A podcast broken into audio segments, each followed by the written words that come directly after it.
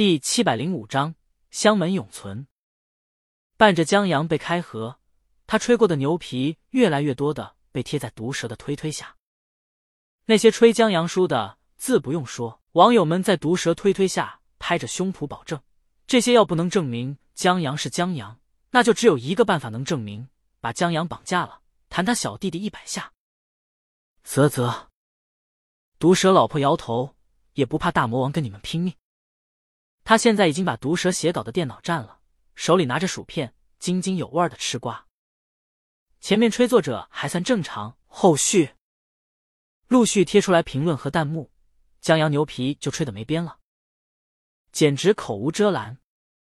什么福尔摩斯炸死，没跟莫瑞亚蒂一起掉下山崖，这些还算轻的。最让毒蛇老婆目瞪口呆的是，我霍格沃茨魔法学院留过学，加比勒海过道，摩多山上烤过肉。铁王座上喝过酒，我在火星上种土豆，我在蓝翔魔法学院当校长，我和罗姆孵过蛋，我帮甘道夫放烟花，我跟伏地魔打过架，我同罗辑面过壁，我骄傲了吗？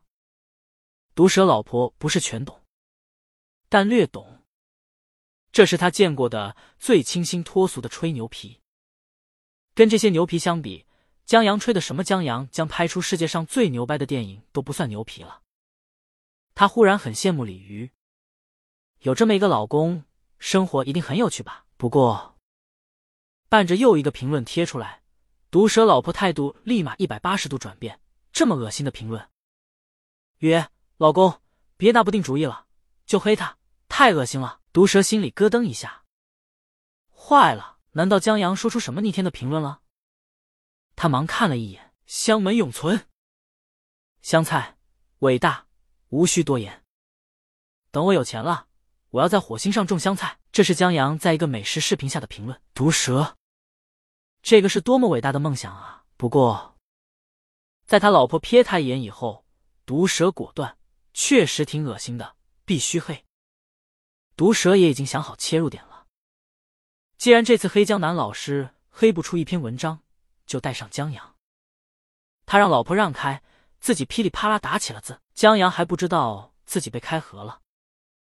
他出了首映厅以后，就往休息室去了。首映里不止主厅，还有许多观影团在观看电影，主创人员还要同他们互动，只是不会有主厅这么长时间罢了。然后在互动的间隙，因为电影放映时间不同，结束的时间也不同，所以会给主创团队留出休息时间，方便主创团队同邀请来的嘉宾聊个天什么的。江阳在工作人员处刷脸进了休息室的时候，李青宁正同光怪陆离工作室的陆导夫妇聊天。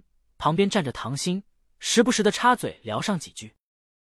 另外，还有不少圈里人，他们不是冲江南老师来的，就是冲大魔王来的，也有冲演员来的。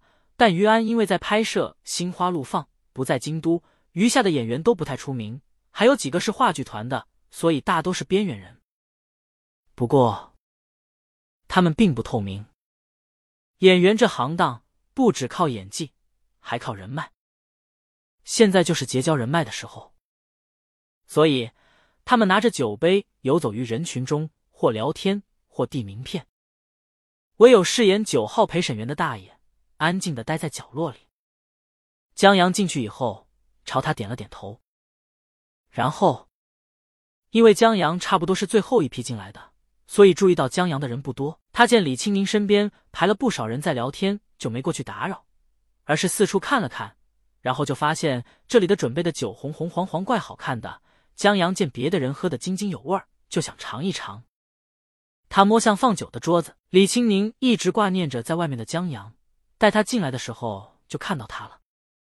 现在见他摸向酒，不得不打断了正同他说话的影视公司制片人：“不好意思，我过去一下。”制片人愣了下，他可是在旁边站了一会儿才等到这个机会的。现在李青宁就是影视圈的香饽饽，大魔王自带让他们羡慕嫉妒的流量，刚夺得国际电影节大奖，又有《送别》和《沧海一声笑》这样过硬的作品，现在是个影视都想跟大魔王合作。可以说，他今儿过来就是本着结交大魔王来的。可这刚说上几句话就被打断了，他还以为自己说错话了呢。不过，在顺着李青宁的目光看过去以后。他不由地点了点头，好，好的，您和陈姐聊，加个好友什么的，有机会的话我们合作。李青宁也知道打断别人说话挺不礼貌的，忙让旁边的陈姐招呼一下，然后向旁边还在等候的人抱歉一笑，向江阳走过去。制片人一喜，他有种坐过山车的感觉，这刚跌落谷底，又升到顶峰了。刚才过来聊天的人不少，大都是混个演员，有机会加陈姐聊天方式的人可没有。他能有这待遇，全因为江阳。这就是江阳的待遇吗？制片人忽然挺感谢江阳的，觉得江阳帅的一塌糊涂，要是能当演员就绝了，顶流小鲜肉，他砸锅卖铁也要捧。旁边等候的人就不是那么高兴了。这江阳稍晚一点来，指不定加好友、深聊一下的就是他们了。谁手上还没几个项目啊？谁不想找大魔王在影视剧配乐上合作一把呀？江阳拿着酒浅尝一口。酸酸甜甜的，按理说应该挺好喝，但有股酒味，不是很喜欢。李青宁站在身后，好不好喝？江阳摇头，不好喝。他转过身，见李青宁的唇妆水润光亮，有一股诱人的光泽，让江阳很馋。这酒越发的不好喝了。只是手里的这一杯已经喝过了。江阳左右看了看，觉得放回去和直接倒掉都不合适。李青宁笑了笑。他顺手接过来，喝了一口以后，还轻咬了下唇，朝江阳挑了挑眉毛。江阳待不住了，什么时候走啊？再等一会儿，等鲤鱼观影团的影厅结束了，我们就离开。李青宁的粉丝也组织了观影团。哦，江阳好奇有没有江阳观影团。李青宁，你要不怕臭鸡蛋和下刀子，也可以组织一个。老贼的名号叫的不要太响，现在网上还有不少人对江阳在《地球大炮》里给他的结局感到不满意呢。那算了，江阳忙摇头。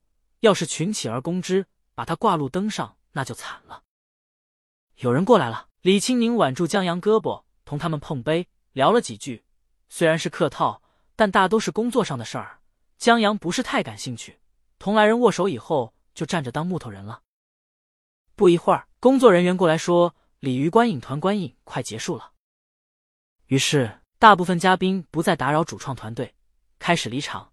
但也有一些有的聊的嘉宾在休息厅等待。你在这坐会儿。李青宁从包里拿出一张湿巾，擦了下手以后，又给江阳擦了擦。好，江阳拿着湿巾找了个位子坐下，拿出手机玩起了游戏。